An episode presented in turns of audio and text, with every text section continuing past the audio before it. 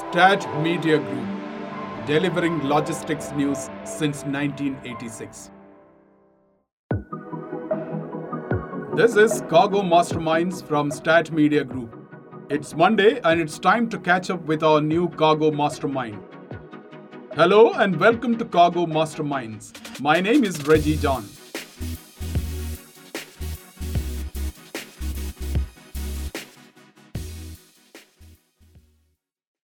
Alaska Airlines is the only passenger airline in the US with dedicated cargo planes. Alaska Air Cargo transports more than 170 million pounds of cargo annually. It has the most extensive air cargo operation on the US West Coast of any passenger airline. In 2017, Alaska Air Cargo introduced the first converted Boeing 737-700 cargo aircraft. Alaska took delivery of two more converted 737-700 freighters, eventually replacing one 737-400 freighter and four 737-400 Combi aircraft. Recently, Alaska Air Cargo announced its decision to add two Boeing 737-800 converted cargo aircraft to its dedicated freighter fleet. These additions will increase the freighter fleet from three to five aircraft by the end of 2023. My guest today began his career in air cargo in 2007 as cargo control agent at Alaska Air Cargo. After having spent 13 years managing different roles in Alaska Air Cargo, in April 2021, he was promoted to be the managing director to lead the cargo business for Alaska Airlines. He brings a lifelong love of aviation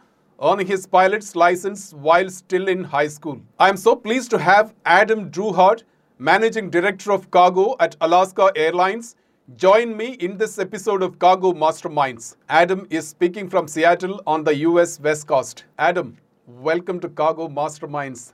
Thanks for finding time to talk to us. Thank you for having me. It's great to be here today. Adam, before I come to the main list of questions, perhaps uh, briefly tell us about your journey in air cargo industry. You started with alaska airline and the kind of roles that uh, that you did over the last 14 years. If you can briefly talk and tell us about and what actually led you to choose a career in air cargo. Yeah you know it's one of those things that it feels like it always bites us when we get into the cargo industry. And um, it was one of those things that's in a good way never lets go. Logistics are always a challenge, and in, in relationships we get to build as we kind of figure out ways to better cater to those are very unique in the industry and something you don't get many other places. So originally starting out, I grew up in Eastern Washington and went into crop dusting and quickly realized aviation was in my blood um, to where I was able to join Alaska Airlines in 2007, late 2007, and then ha- have been really happy being here since for the, the last 15 years. I know very, like you mentioned, I a very number of roles in the cargo side of the business, starting out as an agent in the call center all the way up to where I am now. Um, different paths of finance, revenue management, network planning, for the airline as well.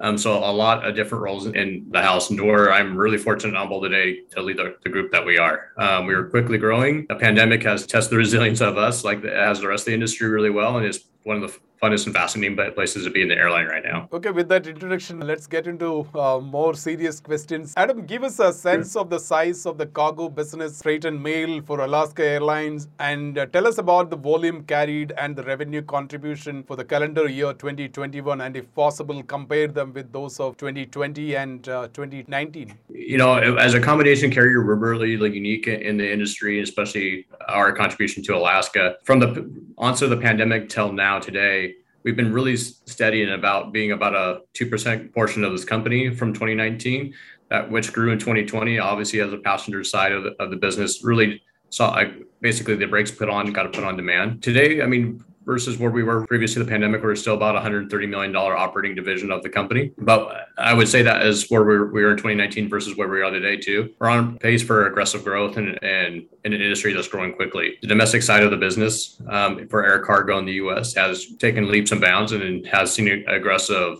trajectory for our growth over the last couple of years, um, fueled by the pandemic. And we see those opportunities for ourselves and something we're really excited about. Adam, uh, briefly about the impact of the pandemic had on your cargo business as you heavily relied on the belly capacity of your passenger network, besides the capacity coming in from three 737 700 freighters. It's really something the industry has never seen before. I think at the worst part of the pandemic, our passenger network was down to 10% of what it normally is in 2020, right when all the pandemic basically started. Um, we still had the reliance of our three freighters in the state of Alaska. We were able to continue to, to rely on. And that, having said that, demand never went away um, for us on the air cargo side. So the loads that we were getting on the passenger fleet that we did have the remaining 10% were extremely busy aircraft. So, like I said, I don't want to necessarily disclose how bad, how much we were contribution wise for the company in those times. But again, cargo was a major stakeholder for the company during the worst parts of the pandemic. We got involved with the, with the concept of the freighter um, as well of running passenger aircraft as freighters as well, in addition to the three that we do have on the dedicated side. So we really looked at ways that we can pivot and continue, like some of the colleagues in the my in the industry have talked about. Um, we really looked at ways to pivot and keep airplanes flying, make keep the revenue streams going through the whole process of it. And because of that, even when you look at airlines and their financial returns from 2020, cargo really didn't miss a beat on our cargo revenues. Um, we really just were able to optimize what we were doing and really continue to build a foundation that is allowing us to talk about growth today. Quite recently, there was the announcement of a lot of a lot of investment announcement by Alaska Airlines. Give more details of the doubling down of investment announced recently and how much of that is going to be cargo specific? I mean, so the cargo side of things, we announced very two very big things here in the last month. We announced first announced our new partnership with IBS and, and their iCargo platform. Um, so that's going to be taking us a step forward in digitizing our world. The last system we do have, and we onboarded in 2007, and it's been 15 years. We're long overdue. And looking at the just the modern capability that iCargo has. We're really excited just being able to get into the next chapter with that and how we communicate with our customers, ourselves, our internal systems, and making things much more hassle free for everyone with it. So, really starting a path of innovation and digitization for ourselves with that. Um, it's something we're looking at for the next 10 years. And the same thing goes on with our capacity plan. Our three little freighters that we do have on the 737 700s are extremely busy. Um, the state of Alaska, I mean, we brought those on in 2017, and ever since they've been in our network, haven't had a breather. And we know it's an opportunity for us that we need to expand that fleet and look at new ways to basically find new logistic solutions for the state of Alaska. And our our unique place in the industry as being one of the few carriers that can go across the whole U.S. into all these rural communities that we do serve in the state of uh, state of Alaska. So we are a kind of a lifeline and lifeblood for logistics in a lot of these places, just because we're the only again the only carrier can necessarily go all the way from Miami or Hawaii up to the North Slope in less than a 24 hour period for a cargo. So our business is really unique and we know we need to be able to grow and offer new service solutions there. So the ability for us to bring on two newer aircraft is the first step on that. And really, again, making sure we have a game plan for the next 10 years of how to say, how do we flexibly maintain capacity and growth for the future? Do you have any time specific timelines on the capacity coming in from the two additional 737 800 P2F? Yeah, so the two new aircraft will are right now our plan is to have those inducted into service next year. Um, so right now we're just going through the process of finalizing just the specifics on timing of those. But right now the goal is to have both of them in, in fleet next year. And I believe these aircraft are coming from your own Alaska Airlines fleet. Is that right? Correct. Yeah. So the nice thing about being part of the bigger airline as we grow the cargo division is we have a great platform for converting new aircraft. Alaska today, we have over 60 737 800s in our fleet today. Majority of those that we own. So it gives us a great funding source for thinking about new enhancements and on future development. And uh, are you getting these converted at IAI in Israel? Uh, we haven't decided fully yet on the, the, conversion platform. There's the nice thing about where we are today in the industry is the 800 is pretty synonymous as a, a new narrow body platform. There's a lot of options out there. So we're really making sure we're doing our due diligence and weighing out the opportunities that we have for a conversion platform. Tell us uh, how Alaska Air Cargo plans to position itself as a reliable air cargo player in the state of Alaska and in the North American market, offering speed to market solutions for key air cargo commodities and also to shippers. Yeah, it's a good question. It's one of the first things I asked myself coming into the role this last year and say, what do we need to do over the next 10 years? The first and foremost was we needed to find a platform that we could talk to customers better and make it easier to work with us. So iCargo is going to be a key solution for us on that. And it's really the first step to say, how do we basically, what is a platform that we need for the next 10 years and having a solution that can do that talking, the APIs that enable a lot of that those discussions to happen between us and other uh, platforms out there. And that's really key in the state of Alaska too, and North America. It's just, again, the world is moving too quick and we got to get the systems that move with it. As we talk about capacity, we again we know our three planes are too stretched today. The airline overall is on a pretty fast trajectory for growth. Um, right now, Alaska on its passenger fleet is set for you know to grow by about 40% target by 2025. So we needed again a system that can manage that. But also just think about our freighter network, it really works in conjunction with our passenger network and be able to connect back and forth between the two. So if that's going to grow at that pace, obviously you need to have a freighter network that's going to be growing at the same pace and also making sure we're, we're tapping in and serving the key logistics needs for the state of Alaska and beyond that in the future too, as we kind of look at the ways that we need to grow. And that's why again, the, the 800 platform is great for us just because again, we have a good funding source to, that we can flexibly grow in the future. From what I know, Alaska Air Cargo has a substantial interest in uh, seafood. Can you give us a sense of the volume of seafood in your total cargo volume carried annually? I mean, overall, I mean, as of on an average year, we carry about 25 million pounds of seafood out of, I mean, and that is just seafood out of the state of Alaska. Um, it's an industry near and dear to us, as you can kind of see the plane behind me here our salmon 30 salmon it's an industry we work closely with it's in the nature of the state of alaska industries we partner with and it's something that's never going to go away our support for that industry is strong we work with a lot of the local producers forwarders that supported it as well. It's something that brings us a lot of pride to being able to say we're able to get that product all across the US and North America in less than 24 hours. So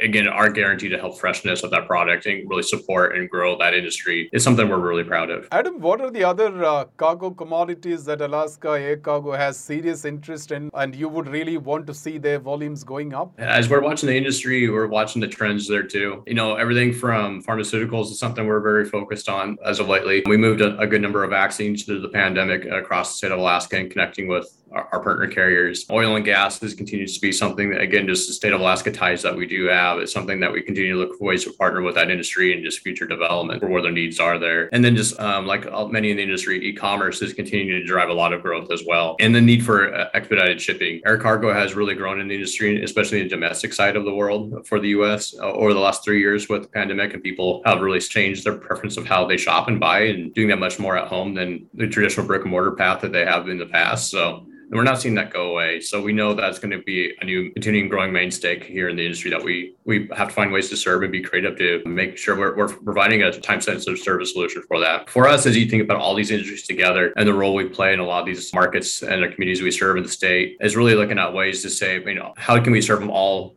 best at the same time and really how, do, how does one feel the other and making sure we're getting continuity across service service time sensitive standards across for all of them. So that's really what the focus is for us to grow our fleet making sure we're expanding our network capacity and finding new ways and ways we can provide better service solutions. As we are uh, still not fully out of the pandemic what according to you are some of the serious challenges for the air cargo industry and particularly for a cargo carrier like Alaska Air Cargo? I mean, especially coming out of the pandemic, um, staffing, of course, and ground handling and making sure we have continuity in our business is, is key. So for us to innovate with a new system is making sure we're finding automation where we can um, and also creating a, a, new platform for us to build off of just the, as best streamlined solutions as we can. But the challenges of the pandemic have definitely driven, you know, workforce issues across the entire industry, not even just our industry, others. Um, that's I mean, from manufacturing to food services. So it's created a really vacuum in trying to get, you know, operation, some of the pieces of the operation back and going. So we've had to think creatively and kind of outside the box in a lot of places, which is a great thing about, you know, challenges is it drives innovation. So that's really where our thought has been through the pandemic and seeing what we can really continue to, to have on and maintain and, you know, good lessons learned as we move forward. Let's talk about the supply and demand in the air cargo. How strong is the demand for air freight in, in the North American market and within the US domestic market? Do you think that the mismatch in supply demand is still playing havoc and impact freight rates? Do you expect to see the trend not changing in the months ahead? Don't know if I'll comment too much on yield. That one's a tough one. I would definitely say air cargo cargo versus the start of the pandemic across the North America continent and specifically with the US is up 20%, roughly about 20% versus the 2019. Um, so we've seen a really a strong surge in air cargo. Having said that, trucking, road feeder, West Coast port congestion have all played a very critical factor in the volumes and how can, uh, cargo flows are connecting across the US. So really watching all these key indicators over the next several months is kind of see how, how do things kind of get back to normal and get in, in the groove is going to be key. You know, at some point, you know, the world will kind of normalize itself a bit. I'm sure we'll see the yield environment kind of calm down, um, similar to places like we have seen in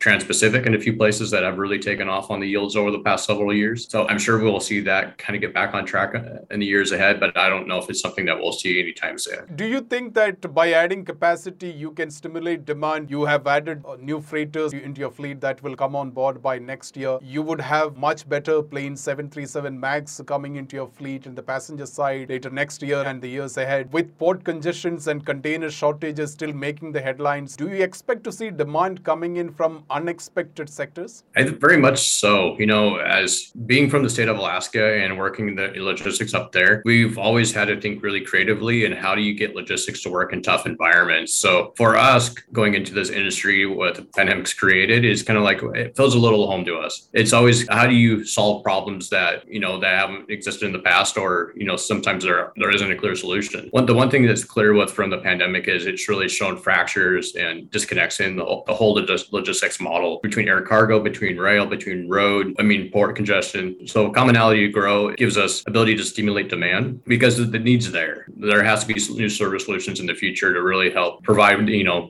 relief where there is congestion that we are seeing it today. And a lot of this is going to be the new norm as we continue on, is because as the innovators go through the path of creating new solutions and, and providing new service options in, in a state like this, that really for us is exciting time because logistics partners and providers in the industry right now, everyone gets to be have a chance to kind of go help write rewrite the book of it right now. So we're really optimistic because again, like I said, for us, this feels a little like home. Like I said, Alaska is always tough on logistics, but that really is, you know, let's just be the pioneers that we, we want to be and help provide new service solutions that, that the industry desperately needs right now. No, it's going to be a year since you were appointed to the head of cargo division at Alaska Airlines. You are not a stranger to the responsibility you assumed last year because you had been with the carrier since 2007. What priorities did you have for the cargo division when you took the current role and how are things shaping up for Alaska Air Cargo and what are the opportunities ahead for the carrier in the cargo business? You know, the last 15 years has given me a lot to ponder for sure. Being with, being with the company and being close to the industry. Um, you know, the first year was really just trying to get a trajectory for the next 10. Just say,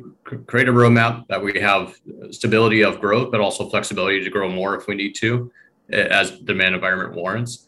Um, also find new ways um, for us to get on a, a, new platform that allows us to innovate. So those are the first two key ones. The other, the third piece of this was just leadership and staffing, making sure we find balance in our operation. Again, the pandemic was rough on all industries, including us, as far as making sure we have the right balance in our leadership and then also in our workforce. And that was key, is making sure we have a plan there to adjust it in the, in the current times to make sure we're weathering the storm well and coming back out the other side on, on the strong end of things. So really, those are the key things jumping into it right right from the get go. We had to have a, a strong trajectory of growth that had flexibility with it. That's where we are with the 737 800 freighter platform as we head to the future. We have a good funding source internally for those as we go down the roads. So, you know, there's opportunity for us to do more down the road. But again, we have to make sure the demand environment and our is really good and it's a strategic fit for us that we want out and how we grow. And just again, making sure the innovation pieces there, it's something that's on the actor roadmap for us at all times. Just making sure we have a solution that really works with the industry where it's where it's headed. And again, the idea getting rid of the paper that we love as the industry as much as we,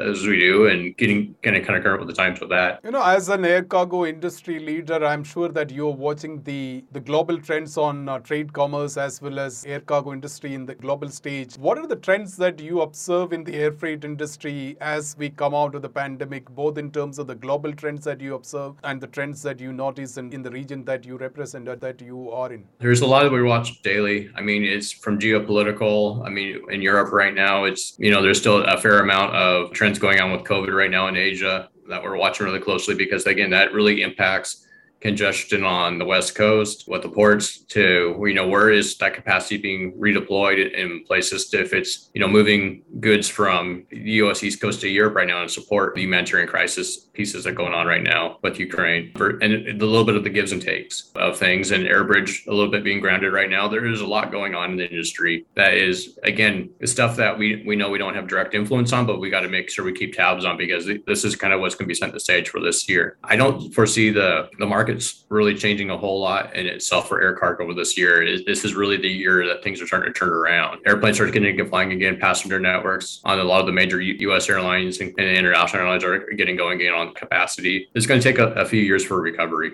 on those fronts. And our benefit where we are as a domestic airline in the US is the US market is actually doing extremely well right now. We're seeing passenger demands come back. So flights are coming back, our capacity is coming back. So our position is really unique and is that we're going to be able to be that logistics provider if it is coming off of you know those from the ports congestion or if coming from you know the international carriers flying into the US to connect with us or coming in as more of a consolidated effort between with forwarders and us between trucks and, and air we're really happy with where we're we are at positioned right now just because it gives us a lot of opportunity to be flexible. That's again the the covid era of the last couple years has really taught us flexibility is key. The praetor the praetor aircraft that we belovedly gave a, a name to this last year i mean the, through the pandemic has shown flexibility is key in logistics, and that's really what our goal is to be is being able to be really adapt to the, the changing needs as uh, as time progresses here. Hopefully, you know we'll see a lot of the industry and the networks come back over the time, but again, it's still recovering effort. Adam, I like to conclude this conversation asking you to reflect on two important topics, and the one of the important topic is the digitalization. You did make a mention about one of the serious investment that you made in the iCargo platform. According to you, what is digitalization for Alaska Air Cargo? Will you go beyond capacity made available on marketplaces like at whatever the marketplaces that you choose to have your capacity uh, made available? What would be your big goals in terms of digitalization for Alaska Air Cargo? It's a good question. And it's one I think all the industries are asking themselves right now as they try to figure out find new ways to solve logistics solutions and probably provide opportunities for it. You know, for us, get on the new platform is kind of step one as we continue to go, it's just going to say what are the things we can plug into. Just again, as an end user that is trying to ultimately ship, you know, between two, if it's B two B, if it's B two C, any of the any of these uh, concepts that are we're helping try to solve. It's just really making sure we're getting plugged into the, the platforms that basically help provide consolidated views efforts. Just say that I mean, here are solutions to get from Anchorage to Heathrow, or you know, markets that again maybe Alaska doesn't serve, but we something we do with partners there's a ton of, of opportunity out there for capacity still. It's just really helping us connect dots with us across ourselves and our partners and other, you know, our, our oneworld alliance partners, any ways that we can help connect. So really just trying to help join the platforms of the future because that's really what what the industry re- needs right now is is finding a, little bit of creativeness and helping find new solutions out there um, that commonly aren't you know used very heavily. And the second topic is sustainability, and it is a top priority for Alaska Airlines. Uh, and the airline has been recognized for its innovative initiatives to meet sustainable goals. Uh, as the head of cargo, what are your priorities to make cargo sustainable and contribute to the overall goals of the airline? Yeah, it's a good question. And it's something that we have a lot of commitment for right now as we try to become carbon neutral by 2040 here. Selecting the platform that we're moving to, the 737-800, um, is the next step for us on, on a several step process. We, that's a, it's a bigger variant for us of a freighter than we have today. Um, so better unit costs on that, but also better unit fuel burn because of that too, because we're able to carry more on, on a per departure basis. So that's the first step we're making. Additionally, as we kind of continue to go, we're making sure we're having the conversation to say what partnerships can we do to help you know offset you know and understand the environment we're in between things we're looking at with NOAA as far as uh, you know being able to help find devices and ways we can put uh, equipment on our planes to monitor to other things like that. You know there's we have a lot of interest and investment to do something new in the industry but again that's it's something we we walk through carefully a little bit. It's innovation, so it's something we, we kind of we're always kind of keeping eyes on as we go. Yeah, we have a lot going on as an airline right now in that in that area. Adam, it was such a pleasure talking to you. Thanks for your time. No, thank you. You know, the industry is a fun time right now for us. That was Adam Drouhard, Managing Director of Cargo at Alaska Airlines. That's it from us at Stat Media Group. We bring cargo masterminds every Monday. Thanks for tuning in and come back on next Monday for a fresh episode. Have a nice day.